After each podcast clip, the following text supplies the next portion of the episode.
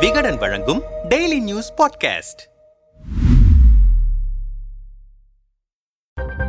Trichy Ramajayam கொலை செய்யப்பட்டு பத்து ஆண்டுகளாகியும் குற்றவாளிகளை கண்டுபிடிக்க முடியாமல் போலீசார் திணறிய நிலையில் அதிமுக ஆதரவாளரான டெல்டா மாவட்டத்தைச் சேர்ந்த பிரபல ரவுடி மீதும் அவரின் மகன் மீதும் போலீசாரின் சந்தேக பார்வை வலுத்திருக்கிறது இந்த சூழலில் சிபிசிஐடி டிஜிபி ஷகில் அக்தர் கடந்த இருபத்தி இரண்டு பத்து இரண்டாயிரத்தி இருபத்தி இரண்டாம் தேதி திருச்சிக்கு சென்று சிறப்பு புலனாய்வு குழுவினருடன் ஆய்வு நடத்தியிருப்பது முக்கியத்துவம் பெறுகிறது. துப்பு துலங்கியது. கடந்த இரண்டாயிரத்து பனிரெண்டாம் ஆண்டு மார்ச் இருபத்தி ஒன்பதாம் தேதி அதிகாலை தனது வீட்டிலிருந்து நடைபயிற்சிக்கு சென்ற அமைச்சர் கே என் நேருவின் தம்பி ராமஜெயம் திருச்சி கல்லணை சாலையில் கொடூரமாக கொலை செய்யப்பட்டு கிடந்தார். இந்த வழக்கை ஆரம்பத்தில் விசாரித்த ஸ்ரீரங்கம் போலீசாருக்கு எந்த துப்பும் கிடைக்கவில்லை. இதனால் இந்த வழக்கை சிபிஐ விசாரிக்க உத்தரவிட வேண்டும் என மதுரை உயர்நீதிமன்றத்தில் மனு தாக்கல் செய்தார் ராமஜெயத்தின் மனைவி லதா. சிபிஐ விசாரணையிலும் குற்றவாளிகள் யார் என்று கண்டுபிடிக்கப்படவில்லை. இதையடுத்து ராமஜெயத்தின் சகோதரர் கே என் ரவிச்சந்திரன் உயர்நீதிமன்றத்தில் தாக்கல் செய்த மனுவால் இந்த வழக்கு மீண்டும் தமிழக காவல்துறையின் சிறப்பு புலனாய்வு பிரிவு வசம் சென்றது. எஸ் பி ஜெயக்குமார் தலைமையில் நடைபெற்ற விசாரணையில் முதற்கட்டமாக ராமஜெயம் கொலைக்கு முன்பாக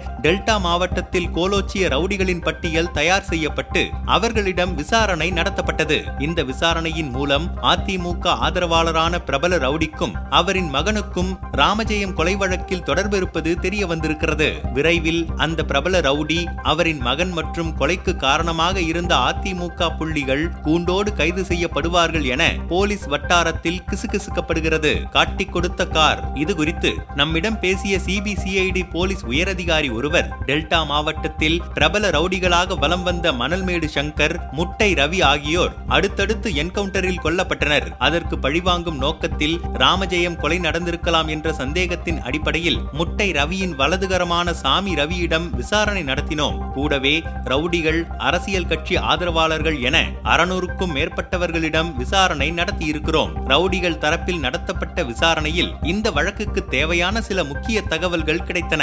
எனினும் ராமஜெயம் கொலைக்கு அரசியல் முன்விரோதம் ரியல் எஸ்டேட் தனிநபர் தகராறு உள்ளிட்ட பல காரணங்கள் இருந்ததால் துப்பு துலக்குவதில் சில சிக்கல்கள் இருந்தன. அதோடு கொலை நடந்து பத்து ஆண்டுகளுக்கு மேல் ஆகிவிட்டதால் தகவல்களை சரிபார்ப்பதிலும் ஆதாரங்களை சேகரிப்பதிலும் தோய்வு ஏற்பட்டது. மேலும் சம்பவம் நடந்த இடத்தில் ஆயிரத்திற்கும் மேற்பட்ட செல்போன் சிக்னல்கள் கிடைத்தன. பத்தாண்டுக்கு முன்பு பயன்படுத்திய செல்போன் இன்று பலர் கை மாறியிருக்கிறது. அவற்றை முறைப்படி விசாரித்து வருகிறோம். மேலும் ராமஜெயம் கொலை வழக்கில் டெல்டா மாவட்டத்தில் உள்ள சில ரவுடிகளுக்கு முன்கூட்டியே தகவல் தெரிந்திருக்கிறது. அதில் ஒரு ரவுடி அளித்த தகவலின்படி சிசிடிவி ஆதாரம் ஒன்று கிடைத்தது. அதில் ராமஜெயத்தின் சடலத்தை குறிப்பிட்ட மாடல் மாருதி காரில் கொண்டு வந்து சாலை ஓரத்தில் வீசி செல்லும் காட்சி பதிவாகி இருந்தது. ஆனால் அந்த காரின் பதிவு எண் சரியாக தெரியவில்லை. அதனால் தமிழகம் முழுவதும் அந்த மாடல் கார் வைத்திருப்பவர்கள் குறித்து அனைத்து விவரங்களையும் சேகரித்தோம். ஆனால் அதில் எதிர்பார்த்த பலன் கிடைக்கவில்லை. குற்றவாளிகளை நெருங்கிவிட்டோம். இருப்பினும் எங்களின் விசாரணையை தீவிரப்படுத்தியதில் டெல்டா மாவட்டத்தில் அதிமுக தலைமையோடு நெருங்கிய தொடர்பில் இருந்த ரவுடி அவரின் மகன் இருவரும் எங்கள் சந்தேக வளையத்திற்குள் வந்திருக்கிறார்கள். அவர்களின் நடவடிக்கைகளை ரகசியமாக கண்காணித்துக் கொண்டிருக்கிறோம். இதுவரை நடத்தப்பட்ட விசாரணைகளின் அடிப்படையில் ராமஜெயம் கொலை வழக்கில் குற்றவாளிகளை நெருங்கிவிட்டோம். ஆனால் அவர்களின் விவரங்களை சொல்ல முடியாது என்றனர் விரிவாக.